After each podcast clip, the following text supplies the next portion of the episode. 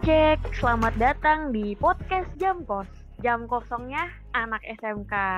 Halo semuanya, sebelum kalian dengerin podcast ini, alangkah baiknya kalian kenalan dulu nih sama podcasternya, yaitu aku sendiri. Kenalin, aku Divana, aku dari Lil Zilenial dari Kementerian Sinergisitas Multikampus. Dan hari ini teman-teman, aku nggak sendirian karena narasumber kali ini ada Bang Faik dari Angkatan 57 dan Bang Hasbi dari Angkatan 56 yang bakal cerita-cerita tentang masa PKU saat offline dan online. Nah, sebelum kita tanya-tanya, mungkin kita bisa cek sound dulu kali ya, Bang Faik sama Bang Hasbi. Halo Bang Hasbi dan Bang Faik, gimana nih Bang kabarnya? Halo, halo. Halo, baik. halo di sana. Halo teman-teman semua. Halo. Alhamdulillah baik. Alhamdulillah. Mungkin sedikit intermezzo kali ya Bang ya. Kesibukan Bang Hasbi sama Bang Faik apa nih Bang kira-kira akhir-akhir ini? Aduh, Bang Hasbi duluan kali ini Bang. Gimana Bang? Gimana nih Bang? Kalau aku sendiri saat ini fokus di kuliah aja dan ikut beberapa lomba untuk menambah kemampuanku. Untuk Faik, gimana Faik nih? Oke, aku sekarang masih aktif di eksekutif Ormawa ya di eh, di Departemen PSDM. Sekarang kita lagi ada proyek sekolah Ormawa, program kerja terakhir kita. Terus juga paling aktif di beberapa kegiatan sih. Tadi juga baru selesai training uh, ada training pelatihan kebencanaan gitu di kampus. Alhamdulillah, semangat terus ya Bang Faik sama Bang Hasbi. Semoga selalu jaga kesehatannya ya Bang ya. Mantep, keren banget nih. Oke deh, nih Bang daripada kita berlama-lama lagi, mungkin nih teman-teman yang lagi dengerin podcast kita udah nggak sabar nih dengerin cerita-cerita dari Bang Faik sama Bang Hasbi. Apalagi kan Bang Faik sama Bang Hasbi punya ngalamin masa PKU atau PPKU di dua masa yang berbeda ya Bang ya, online sama offline. Kita dari tim SMK nih ada beberapa pertanyaan khusus untuk Bang Hasbi sama Bang Faik. Enggak Bang, eh, apa pertanyaannya nggak banyak-banyak kok, cuma lima dan dijawab ya Bang ya, santai aja kita. Oke, langsung ke pertanyaan pertama nih Bang. First impression Bang Faik sama Bang Hasbi saat PKU itu apa? Kayak eh, penglihatan Bang Faik sama Bang Hasbi pas pertama kali PKU itu apa sih? Mungkin boleh dijawab dulu sama Bang Hasbi dulu deh. Silakan Bang. Okay. Kalau aku sendiri excited banget waktu itu ya, bisa bertemu dengan orang-orang yang luar biasa dari seluruh penjuru Indonesia, semuanya dikumpulkan bersama di satu atap asrama di satu gedung CCR apalagi didahului oleh MPKMB waktu itu ya. Vibes gue mahasiswanya itu kerasa banget. Bener banget. semangat dan bangga sekali gitu ya bisa berada di salah satu universitas terbaik Indonesia. Wah, gila. Aku aku ngebayanginnya juga apalagi offline ya Bang ya, terus MPKMB gitu kan. Terus aku lihat juga di apa di panggungnya pas closingan tuh kayak meriah banget gitu kayak DJ DJ gitu. Oh my god, boleh boleh. Kalau boleh nih Bang Faik boleh sedikit cerita first impressionnya juga. Oke, aku bakal cerita dari sudut pandang mahasiswa online ya, asik. Kalau aku, siap, aku jujur walaupun aku mahasiswa online juga, tapi aku juga excited. Uh, nggak tahu kenapa nih ya, bisa sama-sama Bang Hasbi nih, tapi aku juga first impression aku di uh, eh, PKU itu excited banget karena aku juga udah dengar sebelum-sebelumnya dari banyak lah kan kita cerita-cerita gitu kan PKU tuh kayak gimana sih? Terus PKU di asrama kayak gini gini gini gini. Aku awalnya agak pesimis ketika harus online tapi ternyata ketika ngejalanin uh, wah seru itu gitu. Maksudnya kayak soalnya beragam banget kan. Aku ketemu teman-teman uh, apalagi aku yang uh, notabene uh, awalnya dulunya itu lingkungannya homogen gitu ya ketemu dengan teman-teman yang beragam banget itu benar-benar sebuah hal yang wow dan itu excited banget sih. Aku eh, kayak uh, excited aja gitu ngejalaninnya. Siap Bang, berarti kayak kesimpulannya dari Bang Hasbi sama Bang Faik nih sama-sama excited gitu ya dari masa PKU ini nggak ada yang mengecewakan walaupun offline atau online. Siap-siap. Emang sih PKU emang keren banget sih Bang. Oke deh, lanjut ya Bang ke pertanyaan berikutnya. Pertanyaan kedua, cara Bang Hasbi sama Bang Faik bersosialisasi pertama kali saat PPKU itu gimana? Coba deh boleh ceritain dari Bang Faik dulu. Oke, eh, cara bersosialisasi ya di Ivana ya. Ini menarik sih menurut aku, apalagi aku di kondisi online. Ini katakan ya, jadi bang. tantangan gitu ya, gimana kita terpisah secara jarak, secara fisik, secara raga gitu. Tapi gimana Bener, kita bang. bisa bersosialisasi lewat kondisi online ini gitu. Uh, cara pertama pasti kita harus bersosialisasi, uh, ber, uh, apa? Ya, jangan menutup diri gitu. Jangan sampai gara-gara kondisi online, oh ya udah kondisi online kita nggak bisa dapat teman, nggak bisa gini gini gini. Bisa kok sebenarnya. Aku udah ngebuktiin sendiri gitu ya. Aku udah ngebuktiin sendiri dari mulai MPKMB, aku naruh mindset kalau misalkan kondisi online ini bukan halangan gitu. Dan uh, dari sana ya aku dapat banyak teman gitu. Dan kalau misalkan khusus di PKU ya, menurut aku cara yang apa namanya? cara yang uh, bisa kali teman-teman ini gitu teman-teman PKU lakuin buat bersosialisasi itu adalah uh, kalau di kondisi gini ya cari grup belajar teman-teman cari grup hmm. belajar karena di PKU ini kita benar-benar disatuin sama kalau menurut aku ya disatuin sama matkul yang beragam semuanya gitu loh jadi kayak kita ketemu sama anak fakultas ini, fakultas ini, tapi yang diomongin bisa nyambung karena matkulnya sama gitu. Ketika kita hmm. ngebahas pelajaran tuh kita bisa nyambung satu sama lain, walaupun mungkin ada yang dari kelas ST, kelas SS itu matkulnya beda gitu ya. Tapi uh, kayak gak jauh beda gitu. Maksudnya matkulnya sama, cuman mungkin komposisinya beda gitu ya. Jadi dari sana tuh menurut aku kita bisa banyak bersosialisasi karena ya tugasnya sama juga, ketemu sama dari kelas ini bisa ngobrolin tugasnya sama, habis itu dosennya juga sama. Jadi dari sana menurut aku uh, jadi titik start yang baik sih untuk bersosialisasi gitu, Div. Siap, siap Bang. Makasih Bang. Bener sih Bang, aku juga ngerasain tuh kalau misalkan orang bilang susah dapet temen di online, menurut aku enggak. Kalau misalkan kita enggak SKSD duluan, sebenarnya nggak apa-apa kan ya Bang Faik ya kita SKSD duluan gitu, biar kayak ibaratnya ada temen yang cetan, deket-deket kayak gitu. Bener sih Bang. Oh, nggak apa-apa banget, nggak apa-apa banget menurut aku. Karena jujur kalau misalkan udah masuk fakultas, ketika aku rasain eh, nggak se apa ya, eh, nggak uh, sekaya di PPKU gitu kayak kita hmm. bisa hmm, hmm. benar-benar gaul bisa benar-benar sefrekuensi sama semua orang di yang lintas fakultas gitu, Div. Siap, siap, Bang, siap, siap. Oke, selanjutnya untuk Bang Hasbi, boleh nih, Bang, eh, apa cara Bang Hasbi bersosialisasi pertama kali itu gimana? Oke, beda sama Faik. Kalau aku memang offline, jadi iya, IPB itu ngebuat asrama dengan tujuan agar mahasiswa barunya itu bisa saling mengenal satu sama lain ya. Dan Siap, menurutku bang. tujuan itu dapat banget gitu, Div. Di hmm, asrama hmm, itu okay, memang okay. jadi tempat bersosialisasi yang sangat dominan gitu ya. Karena kalau di kelas biasanya kita cuma ketemu pas jam pelajaran dan satu kelas pun sampai ratusan. Jadi memang agak kurang dapat uh, sosialisasinya. Sedangkan di asrama ini ketemunya intens dan di sini akhirnya kita bisa saling satu kenal satu sama lain gitu ya. Kenal satu sama lain. Asrama adalah ajang untuk mencari teman sebanyak-banyaknya gitu. Selain itu masuk ke organisasi juga salah satu sarana terbaik sih menurutku untuk bisa perluas jejaring dan belajar bersosialisasi itu enak banget karena anak-anak IPB itu anak-anak pilihan yang memang keren-keren. Jadi diskusi dan bahasan suatu programnya itu dapat banget nih. Hmm, siap siap bang. Berarti entah offline ataupun online, kayak ibaratnya kita tuh masih bisa dapat teman ya bang, ya masih bisa dapat jaring tergantung dari kitanya masing-masing gitu bang. Wah gila keren banget sih ini dari jawaban dari bang Faik sama bang Hasbi. Oke kita langsung ke pertanyaan selanjutnya ya bang.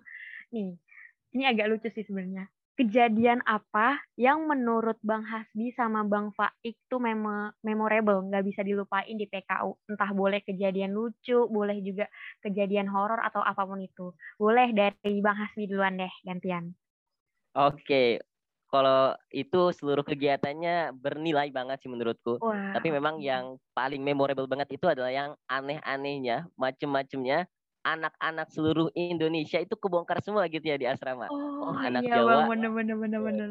Oh, anak Jawa begini. Oh, anak Kalimantan begini gitu kan. Oh, Contohnya ya, Div, kayak iya, iya. samping iya. kamarku itu, itu ada orang Banyuwangi yang setiap mm -hmm. pagi itu punya ritual. Ritual ngedangdut gitu ya. Ya ampun. Jadi okay, tiap okay. pagi itu dia menghadap ke jendela, mendekat dan duduk di dekat jendela, langsung tuh dia mulai melantunkan ritual hariannya, hafalan dangdut oh, dia. Wih Oke, oke, ya ampun. Dan iya, momen-momen kayak gitu sih sebenarnya yang memorable banget buatku. Dan yang kedua pastinya ketika ada acara passion ya di PPKU, acara terbesar di PPKU. Di passion ini memang rame banget, saling bertanding dan mendukung kelasnya masing-masing, menampilkan dan mengadu semangat serta kreativitas antar kelas. Di sini benar-benar momen yang nggak bisa dilupakan sih. Oke bang, siap siap siap. Aduh aku kalau dengerin ceritanya bang jadi pengen offline deh. Aduh cuma Seru banget Bang kayaknya. Kayaknya tuh kalau di asrama banyak banget gitu ceritanya kalau misalkan ditelusurin satu-satu gitu ya. Boleh deh eh, Bang Faik silakan Bang. Oke, waduh. dengar cerita Bang Hasbi, kayak gue sama kayak Divana nih. Iya bang, ya bang. Kita jadi apalah aku yang mahasiswa online ini gitu ya. ya. Tapi uh, walaupun mahasiswa online, aku juga uh, punya gitu ya. Maksudnya aku juga ada beberapa momen yang buat aku tuh memorable memorable banget gitu selama di PKU ini. Mm-hmm. Uh, kalau misalkan yang kayak Bang Hasbi gitu nggak ada kali ya karena kita yeah. kan nggak asrama gitu ya. Kalau buat aku pribadi sih momen-momen yang paling memorable itu adalah momen-momen yang ada dari aku ikut uh, berbagai kegiatan gitu, Dev. Aku aku ya, di PKU itu uh, cukup aktif ikutin beberapa kegiatan baik itu perlombaan ataupun organisasi gitu ya. Dan dari sana aku dapat uh, banyak banget momen yang nggak bisa dilupain gitu. Mungkin salah satunya adalah ketika aku menang uh, salah satu lomba uh, MCing gitu ya yang itu juga membuka perjalanan aku ke uh, kesempatan kesempatan aku ke depannya. Abis itu juga aku ikut beberapa kontestasi uh, kontestasi dan uh, banyak lah banyak yang bikin memorable entah itu ups ataupun downs-nya. Tapi uh, itu ada beberapa titik yang itu memorable banget buat aku dan itu ngasih banyak buat aku pelajaran. Kalau aku gitu sih, Div. Oke deh Bang, berarti emang kisah-kisah PKU nggak jauh beda ya Bang, walaupun offline sama online tetap banyak banget kenangannya yang bisa kita lewatin kayak gitu. Oke deh. Siap-siap. Berarti pelajaran juga nih buat angkatan 58, mungkin yang seterusnya kalau masa PPKU itu emang bener-bener harus dimanfaatkan sebaik mungkin karena emang kayak masih awal, masih jadi maba gimana sih culun-culunnya kayak gitu ya bang ya. Jadinya harus benar betul banget Dev gitu. kalau aku boleh nambahin dikit ya yang aku dapat uh, maksudnya momen-momen memorable yang aku dapetin selama di PKU itu adalah uh, kalau buat aku ya karena aku dari awal udah uh, kayak tadi aku bilang aku naruh mindset kalau misalkan aku nggak mau jadiin uh, kondisi online ini sebagai halangan gitu. Jadi aku hmm. coba ikut aktif sama sini dan dari sana aku dapat banyak banget momen memorable gitu. Jadi mungkin aku saranin juga ke teman-teman yang 58 walaupun masih kondisi online sekarang jangan menutup diri jangan menutup diri teman-teman gitu. Kesempatan selalu terbuka walaupun uh, ada tantangan walaupun ada halangan gitu sih Iya Bang. Makasih banyak nih Bang Hasbi sama Bang Faik jawabannya. Oke, kita langsung ke pertanyaan selanjutnya ya Bang. Nih, struggle atau halangan apa aja sih yang dihadapin Bang Hasbi sama Bang Faik saat menjalani PPKU gitu? Terus cara ngatasin masalah tersebut atau struggle tersebut tuh gimana? Boleh dari Bang Faik duluan deh. Oke, uh, kalau misalnya struggle ini mungkin uh, kita juga sama-sama tahu ya kalau misalnya kondisi online kita sama-sama menghadapi hal-hal yang mungkin kayak uh, burnout, habis itu kayak uh, mental healthness kita terganggu karena kita ya jarang, maksudnya nggak bersosialisasi yang benar-benar offline mm -hmm. dan nggak benar-benar manfaatkan eh, empati dan sosial kita padahal kita kan makhluk sosial gitu ya manusia.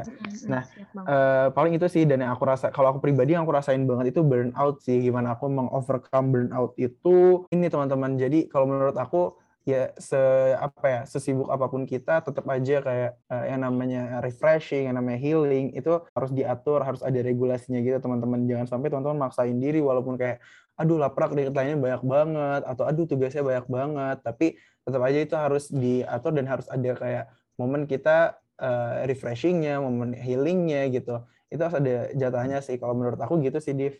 Bener sih, Bang. Dan untuk caranya sih menurut aku semua orang punya cara masing-masing gitu ya. Jadi teman-teman harus tahu juga gitu cara healingnya itu seperti apa gitu. Siap-siap. Banyak juga sih Bang yang nanya, cara healing pas saat online tuh gimana? Sebenarnya kita nggak tahu jawabannya ya bang ya. Yang tahu tuh kayak diri kita sendiri gitu, yang ngadepin kan diri kita sendiri gitu. Jadi betul, betul, betul. Uh, jadi diri kita sendiri yang harus emang tahu jalan keluarnya tuh seperti apa buat lewatin rintangan itu kayak gitu. Aku setuju sama aku setuju banget sama bang Pak. Oke, boleh lanjut deh bang Hasbi, boleh dijawab gitu. Struggle-nya apa saat offline gitu? Oke, kalau offline itu memang cukup banyak ya struggle yang yang terjadi. Lebih gitu nyata ya. ya bang ya, lebih, lebih nyata. nyata rasanya ya. Betul Waduh, banget. Semoga segera ya Allah, Bismillah, amin. Cuma kalau boleh di highlight gitu ya, mungkin offline ini permasalahan terbesarnya khususnya untuk mahasiswa PPKU itu adalah jarak antar bangunannya ya, yang memang cukup jauh-jauh gitu ya. Hmm, hmm, Bayangin aja tuh dari asrama putra ke bara ya, itu yeah, mungkin yeah, yeah. bisa makan waktu sekitar 30 sampai 40 menit untuk jalannya aja gitu ya. Belum lagi nanti beli makannya dan sebagainya gitu. Dan ini benar-benar uh, akibat bangunan yang luas dan jauh-jauh ini menguras energi dan waktu ya. Karena di sana kan kita gak boleh bawa kendaraan bermotor gitu. Sering sekali gitu ya, awalnya kita udah ganteng, cantik di depan kaca, eh pas nyampe kelas udah keringetan gitu kan, ya, udah lelah, udah bau gitu kan. Apalagi udah sampai CCR, udah sampai kelas, eh ada tugas atau buku yang ketinggalan gitu di asrama. Wah, oh, mesti iya, balik bener. lagi, berangkat lagi. Waduh, gempor po gitu kan. Bener-bener bang, bener. Memang cara mengatasinya ya dengan time manajemennya sih di sini yang uh, perlu dilatih. Kita perlu mandi sedini mungkin, berangkat sedini mungkin, dan itu in, uh, akan terlatih sih kalau kita memang uh, membiasakan gitu ketika di PPKU-nya. Lalu karena aku juga sempat ngerasain online gitu ya. Kalau menurutku Mm-mm. salah satu hambatan online juga adalah kedekatan satu sama lainnya jadi terhambat banget gitu ya, terbatas. Mm-mm. Memang eh, agak susah gitu untuk belajar bersama teman-teman, ngerjain tugas bareng itu agak terhambat menurutku. Sehingga kalau ketinggalan di kelas itu lebih sulit untuk mengejarnya karena tadi gak ada dukungan dari teman-teman ya. Dan kata Faik bener banget ya yang di awal tadi caranya kita harus membuka diri dan pakai cara kita masing-masing untuk mengatasi uh, masalah-masalah tadi. Mm-mm. Gitu. Setuju, setuju sih bang, setuju. Eh, kalau pas online aku ngerasain tuh biasanya kan eh, kalau offline dulu ngerasa kayak oh oke jadi social butterfly ya kayak oh oke gini-gini. Cuman sekarang tuh susah karena selalu berhadapan sama gadget mulu gitu bang. Kan ada beberapa juga yang matanya nggak bisa ngeliat gadget lama-lama ya, yang seharusnya balas chat cepet jadi lama gitu. Aku ngerasain betul, banget gitu. Jadinya kayak terhambat juga gitu. Cuman jawaban dari Bang Hasbi sama Bang Faik tuh eh, masalahnya ada masing-masing saat offline atau online ya teman-teman di rumah gitu. Jadi cara ngatasinnya tuh tinggal gimana caranya kita masing-masing bisa baca masalah tersebut dan cara menyelesaikannya yang tahu kita sendiri kayak gitu. Intinya jangan pernah putus asa, jangan pernah nyerah ya Bang ya. Oke, aman aman aman aman. Mungkin ini pertanyaan terakhir ya Bang ya. Pertanyaan terakhir. Eh, kelebihan dan kekurangan menurut Bang Hasbi di offline sama kelebihan dan kekurangan menurut Bang Faik saat online itu apa? Boleh dijawab sama Bang Hasbi duluan deh. Oke, singkat dariku kalau kelebihan untuk offline, feel gua mahasiswanya itu dapet banget gitu ya. Lalu belajar lebih semangat dan juga terpacu karena teman-teman di samping kita gitu ya. Terus Iya, bisa iya. ketemu langsung dan jalan bareng doi. Wis. Waduh, aduh bikin Udah. diri aja nih Bang. Udah Ada, Bang. gimana nih? Ada bang? Ada dong. Waduh, siap, siap. Waduh, udah ada pawangnya ya guys ya. Oke, di note nih udah ada pawangnya. Lanjut Bang, lanjut lanjut. Lalu mudah ya, cukup mudah untuk mendapatkan relasi baru ketika kita offline gitu. Sedangkan kalau di online mungkin banyak waktu luang dan dengan banyaknya waktu luang itu kita bisa belajar banyak hal gitu ya. Banyak hal yang memang kita sukai, coding atau sebagainya gitu. Nah, lalu yang lainnya mungkin dekat dengan orang tua, efisien dan yang pasti gak perlu repot siap-siap gitu ya. Gak perlu dandan-dandan Mm-mm. macem-macem gitu. Tinggal bangun tidur, pakai baju, tek, tampil depan Zoom. Langsung. Udah ganteng langsung gitu kan, pakai Iya, filter lagi. benar. Wih. Tahuan banget nih Bang Hasbi sering ya kayak gitu ya Bang ya. Aduh. Sedangkan kekurangannya Div, kalau menurutku offline itu tadi repot dandan ya, bahkan mungkin sampai bisa makan setengah jam gitu buat yang sangat memperhatikan penampilannya gitu. ya. Terus lama di perjalanan dan ujian juga terasa lebih menyeramkan gitu ya. Waduh, iya iya bener-bener. Aku sempat lihat tuh bang yang apa nyontek dikit keluar DO gitu. Aku langsung kayak ya ampun Betul. ini gimana jadi.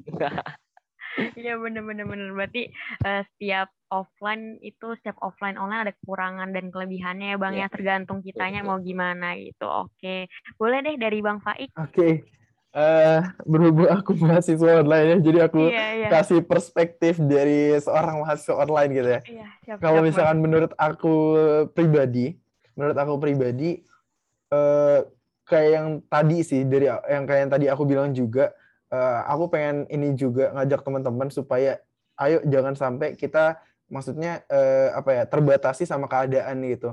Walaupun karena yang aku rasain sendiri juga, walaupun kita dalam kondisi online kayak gini, itu banyak banget gitu kesempatan-kesempatan yang justru itu terbuka gitu ketika eh, online yang padahal ketika offline itu belum ada gitu kesempatan itu. Mm, mm, mm, dan teman-teman bisa banget ngeliat kesempatan-kesempatan itu. Aku kasih contoh kecil ya.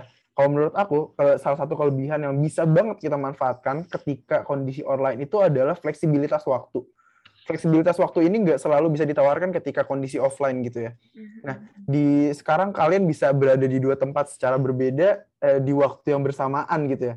di waktu yang bersamaan uh, dalam artian uh, secara virtual gitu ya secara dalam artian secara hmm. virtual. Nah artinya apa di sini? Uh, di sini juga kalian jadi bisa lebih apa ya banyak kegiatan-kegiatan skill-skill yang bisa kalian tambah gitu. Sekarang banyak banget uh, apa namanya uh, short course abis itu di YouTube juga udah mulai banyak banget uh, kayak tutorial tutorial tentang skill-skill. Kalau misalnya kayak, kayak kayak tadi kata Bang Hasbi misalkan contohnya coding atau misalkan kalian pengen belajar copywriting, digital marketing itu udah banyak banget uh, apa namanya platform-platformnya gitu. Di entah itu di website, entah itu di apa namanya uh, YouTube, bahkan Instagram ataupun TikTok gitu. Instagram. Dan uh, ya dan menurut aku itu bisa banget teman-teman manfaatin gitu. Dan uh, dengan adanya fleksibilitas waktu ini juga kalian bisa lebih leluasa untuk mengatur waktu belajar kalian teman-teman kalau menurut aku. Jadi uh, itu sih. Menurut aku ini kesempatan yang bagus banget buat teman-teman manfaatin untuk mengembangkan diri dan nambah skill. Kalau menurut aku itu sih banyak banget sertifikasi-sertifikasi online yang itu uh, bagus banget buat diambil dan dengan adanya fleksibilitas waktu ini menawarkan kesempatan itu gitu jadi menurut aku jangan sampai disia-siain sih selama kondisi online ini gitu teman-teman.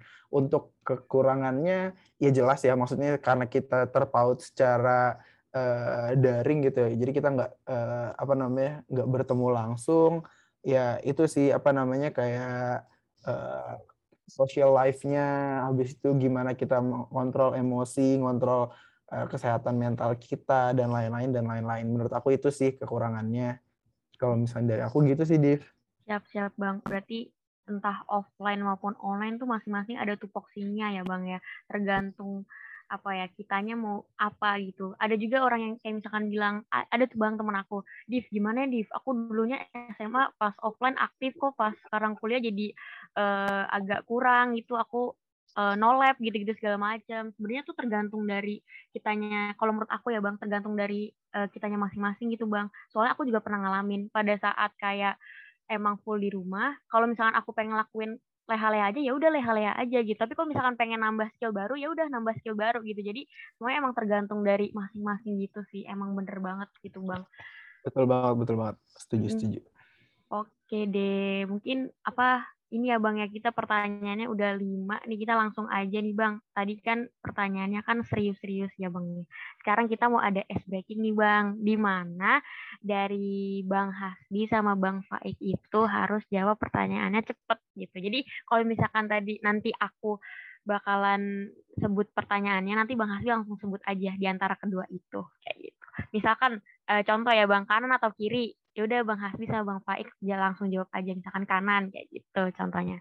Oke deh. Nih. Untuk pertanyaan yang pertama. Jawab cepat ya. Boleh boleh dulu kali Bang on mic dulu. Ini siapa boleh. nih Bang Hasbi dulu atau uh, uh, aku dulu nih jawab nih? Uh, dua-duanya boleh langsung sekaligus. Oh, langsung sekaligus. Oke. Okay. Oke. Okay. Oke. Okay. Yang pertama, Oke, Bang, Bang Hasbi udah siap banget ya Bang ya. Oke. Semangat banget selalu Bang. Semangat banget. Oke. Langsung. Pertanyaan pertama. Offline atau online? Offline. Offline. Oh, Oke, okay. dua-duanya offline. Kalau misalkan aku boleh jawab, aku juga pengen jawab offline gitu. Benar, setuju. Pertanyaan kedua. Praktikum atau responsi? Praktikum. Responsi. Oh oke, okay. dari Bang Hasbi jawabannya praktikum, dari Bang Faik jawabannya responsi. Kalau aku pribadi, maaf, saya malas menulis lapar. Astagfirullahaladzim, bercanda. Iya setuju setuju. Kalau aku pribadi itu responsi, bener tadi setuju. Kalau aku responsi. Soalnya dosen fisik aku killer bang, iya aku nggak suka praktikum. Aduh. Oke oke, pertanyaan terakhir ya bang ya, boleh. Dramaga atau kota? Drama, drama gak? Oke, pas aku juga milih drama gak bener. Mau jawab kota sih, tapi aku ada yang drama gak gimana ya? Kalau kota lebih ke mana-mana deket bang. Kalau drama gak jauh. Cuman habit kita tuh di situ nggak sih? Jadi kayak ya udahlah drama gak orang banyak masanya gitu. Segala kan. hal ada, segala hal terjangkau gak sih? Iya bener. Setuju, setuju, setuju. Oke nih Bang, uh, nah ini kan kita aku udah ngasih lima pertanyaan sama Bang Hasbi sama Bang Faik, terus juga tadi udah kita sempat ice breaking sebentar.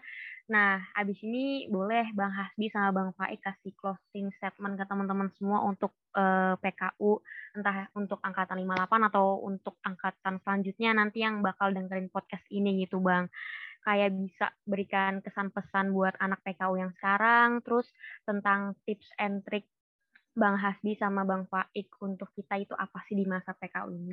Boleh dari Bang Hasbi duluan deh. Oke, mungkin dari aku singkat aja ya kesan dan pesan untuk kalian semua. Semangat dan sukses selalu untuk kalian semua. Manfaatkan momen mahasiswa ini sebaik-baiknya karena ini adalah puncaknya masa muda gitu ya. Jangan takut mencoba, dan teruslah bertumbuh menjadi insan kuat yang luar biasa dan memberikan dampak besar bagi lingkungannya. Ditunggu hal-hal keren dari kalian dan ditunggu kontribusi kalian untuk IPB bahkan Indonesia. Siap Bang. Boleh nih selanjutnya dari Bang Faik. Oke, kalau dari aku buat teman-teman uh, 58 ataupun mahasiswa PKU yang ada, uh, pokoknya dengerin podcast ini gitu, aku mau bilang selalu ada kesempatan di setiap tantangan, dan akan selalu ada jalan di setiap halangan gitu.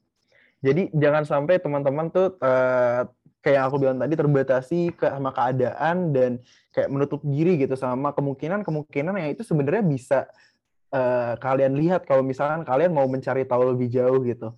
Jadi uh, untuk teman-teman yang menjalani online senasib sama aku, aku pengen bilang kalau misalkan uh, di saat kondisi online ini banyak kok kesempatan-kesempatan yang itu terbuka, yang itu bahkan sebenarnya nggak bisa kita dapetin di kondisi offline gitu. Jadi jangan sampai kesempatan-kesempatan itu kalian sia-siain dan uh, ya manfaatin kesempatan yang ada sekarang, jangan sampai nanti kalian menyesal gitu. Gitu aja sih. Iya, terima kasih banyak Bang Hasbi sama Bang Faik atas closing statement-nya. Kalau aku boleh sedikit nambahin, bener banget teman-teman. Jadi untuk aku pribadi juga, aku nyemangatin diri sendiri dan untuk angkatan 58, entah untuk angkatan seterusnya yang dengerin podcast ini, yang lagi jalan masa PKU nanti entah online maupun offline, harus semangat terus karena pasti di setiap masa itu ada tantangannya ya Bang ya untuk kita pribadi juga gitu. Terus juga harus ada apa ya, harus ada hal yang pengen kita raih juga gitu Bener banget kata Bang Hasbi, ditunggu kontribusinya dari teman-teman PKU maupun untuk angkatan 58 terus seterusnya ditunggu kontribusinya untuk IPB University dan untuk Indonesia. Oke, siap. Terima kasih banyak Bang Hasbi sama Bang Faik. Nah, teman-teman yang ada di rumah semua, kesan pesan yang tadi itu adalah closing dari kita. Jangan lupa untuk dengerin podcast-podcast jam kos berikutnya dari SMK dan sampai jumpa di lain waktu. Terima kasih, salam dari aku, Divana. Mohon maaf jika ada salah-salah kata. Terima kasih, aku akhiri. Assalamualaikum warahmatullahi wabarakatuh.